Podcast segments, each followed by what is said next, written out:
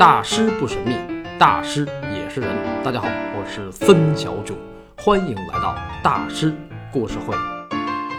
有道是，美人自古如名将，不许人间见白头。古埃及的最后一个王朝历史，兴于名将，亡于美人儿。其实都不能说是名将，因为亚历山大大帝是千古一帝，英雄盖世，英年早逝，早早的不到三十三就走了。公元前三百二十三年六月，亚历山大大帝驾崩，随后手下大将拥兵自重，开始群殴，内战一达五十年。这样呢？一个曾经不可一世的地跨欧亚非的五百万平方公里的大帝国，就迅速歇菜。但是此时，古埃及却迎来了历史上最后的辉煌——托勒密王朝。托勒密这个名字朗朗上口啊，托勒密、波勒密、Follow me，对。当时的古埃及在整个地中海世界的地位就是 Follow me，经济文化谁最牛？看我托勒密。其实这个名字呢，是来自于亚历山大大帝麾下的一员大将，叫托勒密索特尔。公元前四世纪末，有的说是公元前三百零六年夏季末，有的说是公元前三百零五年，反正就是那二年吧。托勒密索特尔在埃及加冕为国王，称托勒密一世。不过他这个王不是希腊的王，而是埃及的王，因为他是加冕为埃及法老，所以他的那些个大臣啊和宫女们呐，也都是埃及人的打扮。这个入乡随俗啊，其实这种做派是来自于他的先主亚历山大大帝。亚历山大一路东征波斯。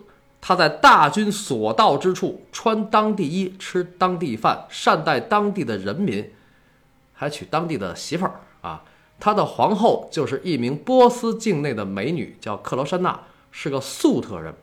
这个粟特呢，既是一个民族，也是一个中亚古国，属于古伊朗人的一支。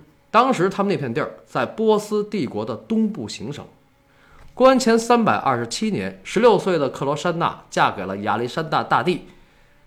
呃，顺便说一句啊，公元前三百二十七年这一年的中国，亚圣孟子正值四十五六，伟大的爱国诗人屈原正是青春年少十二三岁，这都是中华民族文化人的老祖宗啊啊！文化是多么重要啊！亚历山大大帝最牛的地方，并不是他的征战无数和征战无敌，而是他对待文化的态度。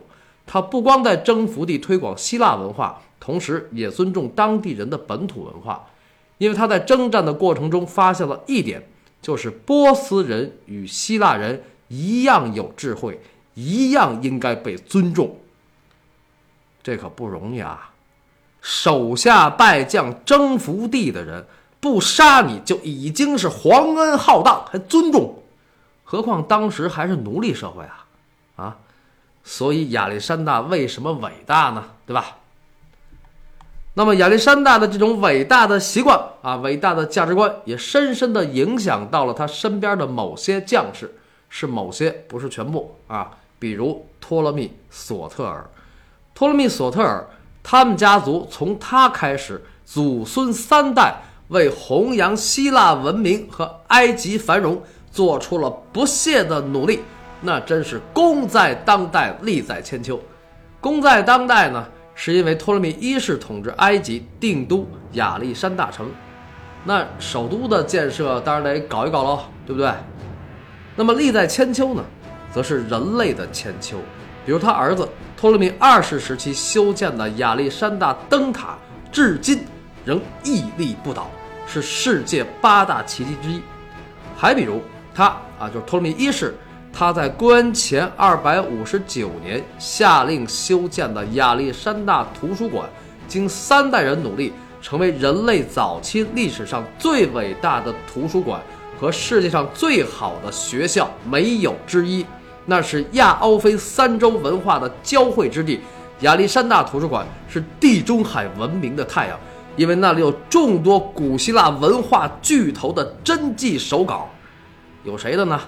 比如西方文学始祖荷马，几何之父欧几里得，医学之父希波克拉底，世界三大数学家之首和力学之父阿基米德，还有古希腊三大悲剧作家。埃斯库罗斯、索福克勒斯和欧里庇得斯，以及希腊哲学及大成者亚里士多德他们的真迹手稿，另外还有第一本希腊文圣经《旧约摩西五经》的译稿等等吧。极盛时期，亚历山大图书馆的藏书约五万四千卷。此外，阿基米德等大咖们还曾在此讲学。图书馆的花岗岩文化墙上。刻着世界上五十种最古老的文字、字母和符号，其中有汉字。什么叫文明？文艺复兴为什么要复兴希腊文明？亚历山大图书馆就是最最重要的例证之一。但是可惜啊，这么伟大的图书馆，到公元三世纪末却荡然无存。因为战火和宗教运动，嗯，不管什么原因，不珍惜文化都是王八蛋。那么，希腊文明在亚历山大大帝死后，进入到了另一个时期，叫希腊化时期。在这个时期，亚历山大城逐渐成为希腊文明的中心。托勒密一世时期，几何之父欧几里得在这座城市里完成了伟大著作《几何原本》。至今，这本书的流传之广，在西方仅次于圣经。而托勒密二世时期，力学之父阿基米德去亚历山大图书馆讲学。这个欧几里德、阿基米德这俩人特别容易混啊！我最开始就闹不清楚，我以为是一个人啊，音译的问题。其实呢，他们俩是师承关系。阿基米德是欧几里德的徒孙儿，他的两个老师都是欧几里德的学生。啊，所有的繁荣兴旺都是一代代人积累出来的。托勒密二世有了他爹打下的基础，到了他这代，不光重视科学和艺术，还大力发展农商。他在法尤姆地区大兴水利，设立了法尤姆省。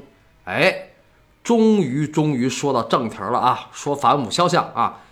那么于是呢，法尤姆从此兴旺发达。成为埃及粮仓，农耕民族嘛，水利兴，天下兴。这个多说一句啊，在今天的埃及那片地儿还叫法尤姆省，省会也叫法尤姆，在开罗以南八十多公里，距离吉萨金字塔群七十五公里。吉萨金字塔群，世界上最大的金字塔——胡夫金字塔就在那儿。那么离金字塔近，说明什么呢？说明这片地儿自古以来就是一块风水宝地，法老的陵寝呐，那不能是穷山恶水，对不对？别看今天埃及的沙漠地带占了全国的百分之九十六点五，但是法尤姆地区是埃及文明最早形成的地区，大约公元前七千五百年，那儿的人就开始使用青铜器。到了公元前五千四百五十年左右，人家就种上大麦、小麦了，所以那里有可能是人类历史上最早的农业区，因为它位于尼罗河的下游。尼罗河有一条四百公里长的支流注入到这个地区的加伦湖。法尤姆从字面上的意思讲就是水或者海的意思，所以那片地儿一直被称为法尤姆绿洲，到今天。法尤姆绿洲依然是埃及粮仓。不过呢，繁荣兴旺的第一因素始终是人。在托勒密王朝建立的初期，法尤姆只有很少的希腊人。托勒密二世为了搞建设，把大批的希腊人迁至此地。将近公元前三世纪中期的时候，这个地区的希腊裔已经达到了法尤姆总人口的百分之三十。而亚历山大城也发展成为光芒四射的世界之都，其地位如同盛唐时候的长安和19世纪后半期的巴黎。哎呀，讲到这儿我感慨了啊，忽然想起了一部电影，就是姜文拍的《鬼子来了》，那里边有一个角色叫一刀流啊，也叫快刀流，是陈强老爷子演的啊，当时正洗澡呢。长城万里今犹在，不见当年秦始皇。咵，刘爷一拉身，水就泼下来了，浇的我这心里是拔凉拔凉的呀！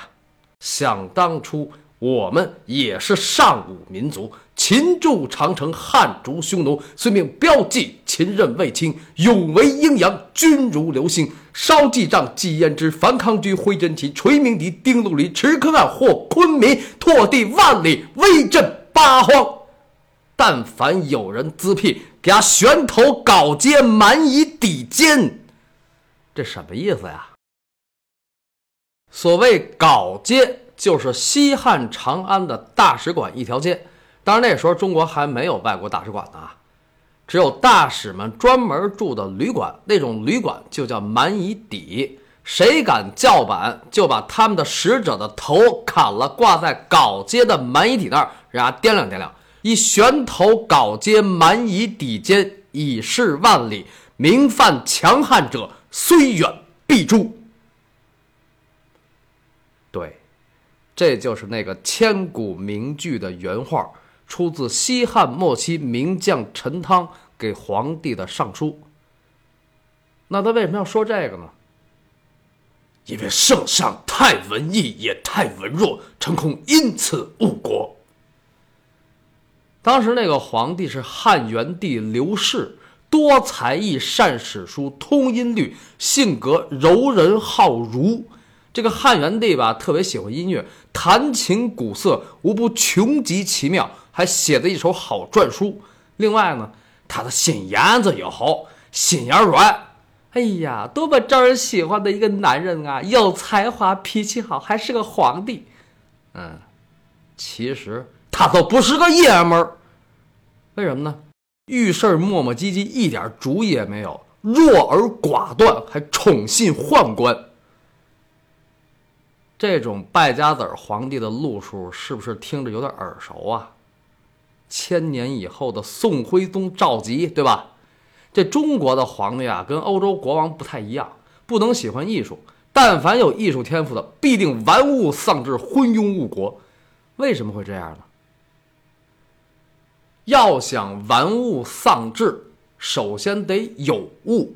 中国地大物博，人口众多，物产丰富。这就是地缘特点，大河文明周边无强国，自古以来只要无战乱无天灾，就必定吃喝玩乐样样全啊！当然，这是对于有权有钱的人来讲。那对于皇帝来说呢？这么舒服的日子，我还开什么疆，拓什么土，反什么三俗呀？啊，吃饱喝足，再加上琴棋书画，乐呵乐呵得了，对吧？这就是丧失了尚武精神的结果。一切为了享受，那就是人生最高理想，啊！当然，汉帝本人并不三俗啊，但是你不三俗，有人三俗啊。比如他儿子非常三俗，非常没溜，非常好色，那个好色在历史上也是登峰造极了。还有他手下那帮大臣，还有地方上的豪强贵族，买房子、置地、买美女、买奴隶。西汉末期在册户籍人口超过五千九百万，而官奴十万，公务员就买了十万奴隶。同时，土地兼并猖獗。汉帝时候，关中有个大地主叫张宇，仅他一家就占地四百顷，这什么概念？